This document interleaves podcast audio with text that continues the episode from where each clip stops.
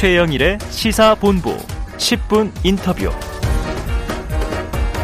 네, 화제 이슈를 콕 짚어보는 10분 인터뷰 시간입니다. 국정원이 최근에 박지원, 서훈 전 국정원장들을 각각 서해 공무원 피격 사건 그리고 탈북어민 강제 북송 사건 관련해서 직권남용 등의 혐의로 고발을 했는데요.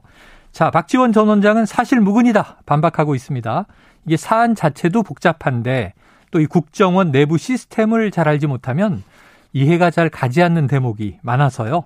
자, 그래서 국정원 탐사 취재 전문 기자 UPI의 김당 대기자를 모시고 fact check 해보려고 합니다. 자, 김 기자님 안녕하세요. 네, 안녕하세요. 나와주셔서 감사합니다. 자, 모두의 국정원 탐사 취재 전문 기자 이렇게 소개를 드렸는데 예. 책도 내셨어요. 예. Secret File 반역의 국정원. 자, 국정원 취재 이력이 한 얼마 되십니까? 제가 시사저널 기자 시절부터 했으니까요. 그때 김영삼 정부 어. 90년대 한 중, 중반부터 아마 했던 것 같아요. 예. 그래서 그때 이제 어, 취재할 때 만났던 사람이 이제 흑금성 공작원. 아, 예. 그래서 그 나중에 이제 공작이라는 책을 쓰게 됐죠. 공작이라는 책을 쓰셨고 예. 영화화가 됐습니다. 예, 그렇습니다. 황정민 씨가 예. 주연하는 야, 그 굉장히 재밌는 영화였는데 그 원작자이시기도 합니다. 자, 지금 한 7개 정권째 국정원을 보고 계시군요. 네. 물론 이제 김영삼 정부 때는 아직 국정원이 아니고 안기부. 시절이에요. 예. 자, 국가정보원이 최근에 문재인 정부 시절에 두 전직 원장을 고발했는데요. 정권이 교체된 지이두 달여 만에 전직 원장을 고발한 사례. 이 과거에 혹시 있었나요? 예, 과거에도 있었습니다. 아, 그래요? 예. 어, 대표적인 게 이제 권영애 부장이 네. 그때 이제 그때 안기부였죠. 예. 부품 공작에 연루돼 가지고 음, 어 그때 검찰 수사를 받게 됐었는데 네. 그때 이제 6급 직원부터 안기부장까지 줄줄이 다 구속이 됐거든요. 어. 근데 이제 국 안기부 부원에 대한 수사는 국정원장의 그 허락이 있어야 됩니다. 어. 그 당시에. 네네. 예. 근데 이제 국정원에서 그걸 어, 안 막았죠, 그러니까. 음. 예. 그거 자체가 이제 일종의 직접 고발은 아니었지만은 네. 어, 고발과 비슷한 그런 네네. 효과가 있었던 거죠. 정권이 바뀌고 예. 전임 정부에서 안기부가 공작을 했던 걸 처벌한 사례다. 예, 그렇습니다. 그리고 이제 주로 이제 국정원이라는 조직 자체가 외부에는 극히 안 알려져 있기 때문에 그렇죠. 주로 이제 감찰실을 중심으로 해서 항상 그 내부 감찰 시스템이 굉장히 강화가 돼 있어요. 음. 근데 이제 문재인 정부 들어서도 마찬가지였죠. 그래서 서훈 원장이 취임하자마자 음.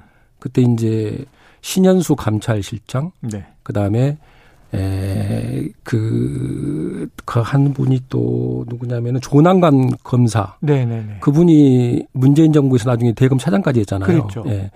그분이 바로 그 아 제가 착오가 있었네요. 그러니까 네. 신현수 기조실장, 네. 조남관 감찰실장. 실장. 아. 예.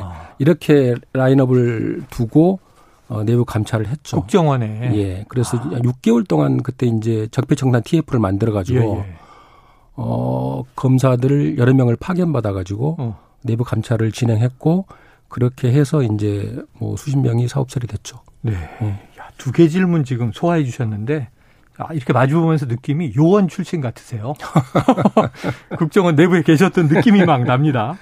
자, 이번에 그 박지원 전 원장 사건부터 한번 들여다보죠. 예. 자, 국정원이 자체 조사 결과 박 전 원장이 서해 공무원 피격 사건에 대한 첩보 보고서 등을 무단으로 삭제한 것으로 드러났다.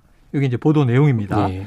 박지원 전 원장은 사실 무근이다. 국정원이 받은 점- 첩보를 삭제해도 원생산처의 첩보는 남는 것이다. 예. 또 삭제를 했어도 예. 국정원 메인 서버에 남는다. 예. 왜 그런 바보짓을 하겠나 이렇게 예. 강력 반발했습니다. 예. 예.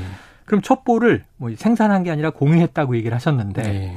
삭제해도 국정원 메인 서버에 남는다. 요거 맞습니까? 네, 맞습니다. 어. 예. 심지어 열람만 해도 그 흔적이 그 로그인 기록이 다 남거든요. 들여다만 봐도 예, 들여다만 봐도. 그래서 심지어 이제 원장도 자기에 대한 그 평가라든가 이런 거에 대해서 아, 잘 보지 못한다는 얘기가 있어요. 왜냐하면. 남기 때문에 네네. 흔적이 남기 때문에.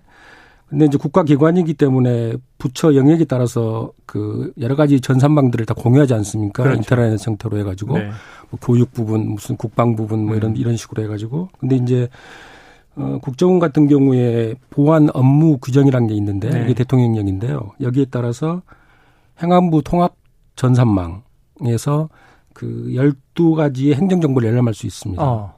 그 다음에 어, 신원조사 업무를 또 하고 있지 않습니까? 국정원이 네네네, 고위공직자 같은 네. 경우에. 그래서 국정원 내에 그 전용 검색 단말기를 두고 음. 어, 법무부 출입국 기록이라든가 그다음에 경찰의 수배 범죄 경력이라든가 음. 이런 걸 다 조회할 수 있어요. 네네. 이게 우리는 모르는 사이에 다 조회가 되는데 예. 어, 제가 알아본 바는 연간 한 100만 회 정도 조회를 합니다. 어.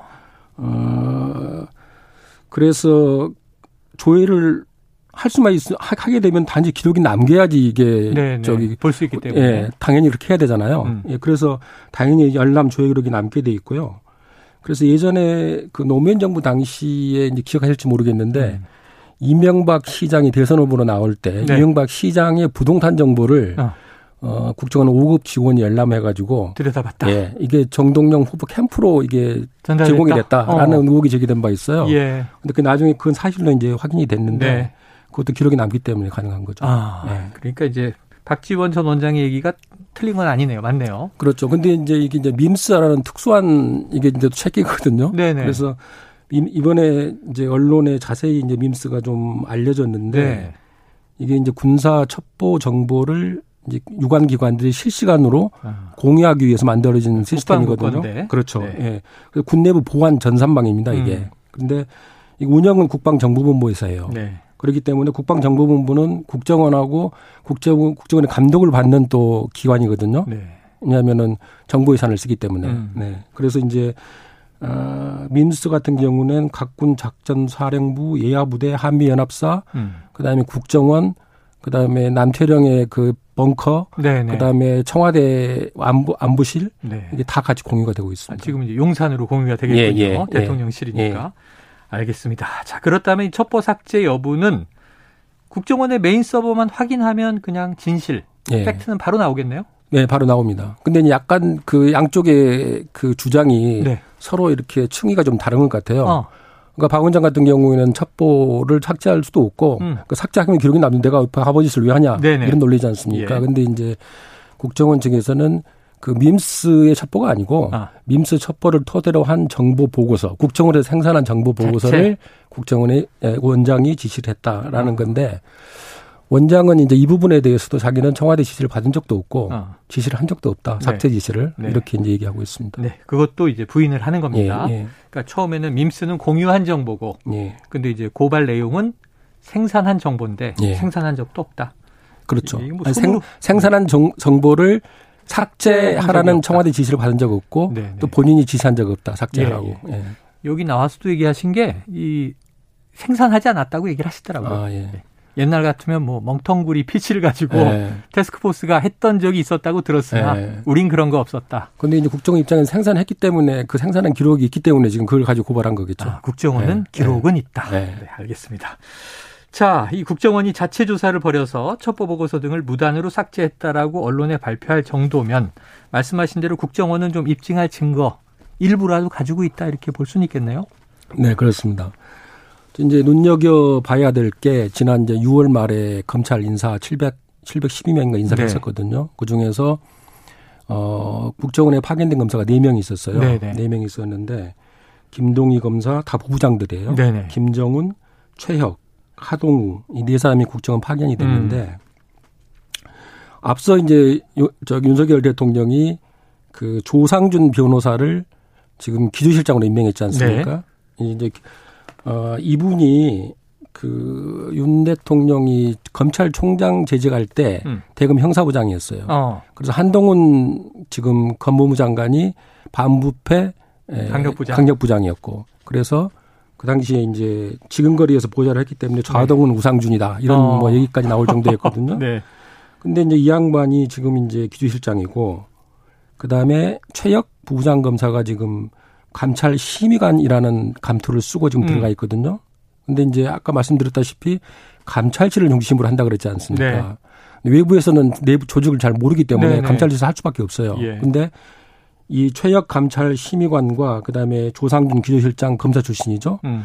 어, 이 양반들이 이제 내부 감찰을 주도적으로 하고 있는데, 어, 여기에 지금 언론에는 안 알려져 있는데, 유효경이라는 네. 분이 지금 원장 특보로가 있어요. 어.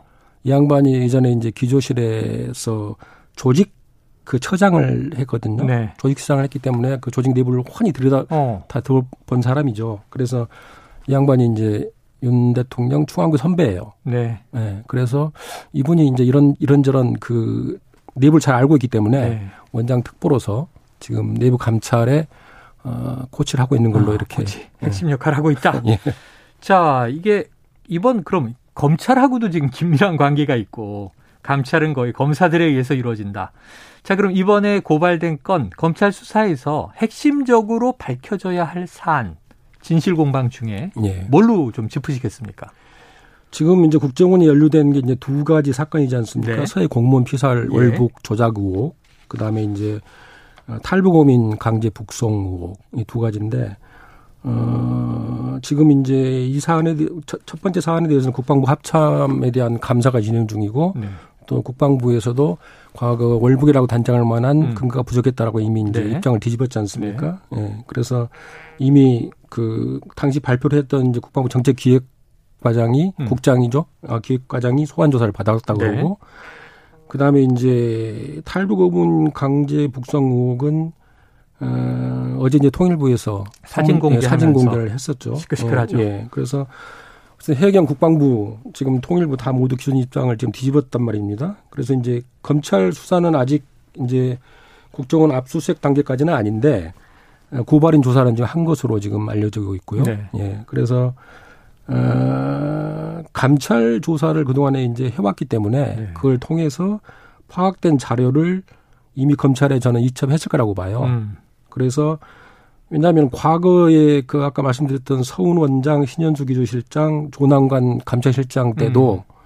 적폐청산 TF를 이제 수사하고 이럴 때도 기관 협조 공문이라는 걸 통해 가지고 자료를 음. 다 주고 받았거든요. 네네네. 이번에도 이제 그런 걸 주고 받았을 가능성이 크고요. 예. 아마 압수수색 전후에서 그게 다 이루어질, 이루어질 가능성이 크다는 어. 겁니다. 그래서 결국 핵심은 이제 월북 조작 으, 이란 것들이 어떤 청와대 내부 지침에 따라서 네. NSC를 통해서 음. 내려온 거 아니냐라는 지금 의혹이거든요. 음. 근데 이제 지난번에 그 하태경 의원이 지금 국힘당의 진상규명 TF 단장을 네, 맡고 네. 있지 않습니까? 근데 이제 그때 그 조사 결과를 보니까 어, 삼서 저기 three 서씨를 네네네. 지금 핵심 인물로 지목을 하고 있더라고요. 어, 그래서 뭐 서훈, 서훈 원장, 그다음에 서욱 국방장관, 서욱 예. 왕장관. 그다음에 당시. 서주석 당시 안보실 1차장. 네네. 그래서 이제 안보실 서주석 1차장이 그런 청와대 지침을 예. 국방부와 해경에 어, 하달했다라는 네. 보는 거죠. 국힘당에서는. 알겠습니다. 야, 지금 기자님 얘기를 듣다 보니까 이거 하룻밤도 모자랄 것 같아요. 너무 꼼꼼하게 세세하게 잘 알고 계신데 시간이 많이 가서 네. 결론을 좀 여쭤봐야 될 것 같습니다. 이른바 이게 야권은 정치 보복이다 이렇게 얘기하고 있잖아요. 예. 자, 박지원 전 원장에 대해서 이게 괘씸죄가 작동한 것이냐. 뭐 이런 부분, 이 사건이 이렇게 벌어지게 된 발단, 배경 어떻게 읽고 계십니까? 예, 몇 가지 이제 그 정황상 근거는 있습니다. 네. 그러니까 예를 들어서 국정원장은 그 24시간 보고를 받는 그런 네. 안보 지, 직위거든요. 네. 그래서 한시라도 자리를 비워둘 수가 없죠. 음, 그래서 후임자가 통상 임명될 때까지는 유임하는 게 관행입니다. 네. 국정원장 임기를 보면 역대 그 원장분들 예. 보면 그렇습니다. 근데 이번 정부는 5월 11일 날 김규현 저기 후보자를 임, 지명과 동시에 예. 그날 이제 사표 냈거든요. 사임시켰어요. 예, 그렇습니다. 그래서 그때 박 원장이 저 잘렸습니다 그러더라고요. 어. 본인 말로. 그리고 이제 통상 이제 원장과 차장은 퇴임하면은 이제 품위 유지라든가 예우 차원에서 네. 어, 원장은 1년, 차장은 6개월 정도 그 관용차를 유지를 해줍니다. 예, 기사 예. 딸린 차를. 네. 근데 이번 정부에서는 어, 모시고 갈 때만 집으로 모시고 갈 때만 모셔주고 끝. 그 다음 날 바로 차를 회수했어요. 네네네. 이런 걸 봐도 어. 상당한 그 좀 괘씸죄가 있- 있지 아. 않나 싶고요. 네. 그 다음에 현 정부 들어서 지금 보도 자료가 딱 두 건 나왔어요. 예. 그 중에 이제 한 건이 원훈과 원훈석 복원이 있지 않습니까? 음, 음. 예, 과거로 지금 돌아간 거죠. 과거 음지에서 과거에- 양지를 예, 제한한다. 그렇습니다. 그 다음에 첫 번째 보도 자료가 바로 박지원 전 원장 재직 중 직무사항 공개 유감을. 표명한 공식적으로 문제 제기를 네. 한 거예요. 음. 그러니까 원장 퇴임 한 달 만에 이렇게 직접 전 원장을 상대로 이렇게 어, 한 적이 사실 없죠. 이례적이다. 예. 근데 물론 이제 전직 원장이 퇴임하자마자 방송 나와가지고 네. 엑스파일 얘기하고 이런 적도 없죠. 없고. 네, 알겠습니다. 자, 뭔가 좀 불편한 관계가 배경으로 작동했을 것이다. 예.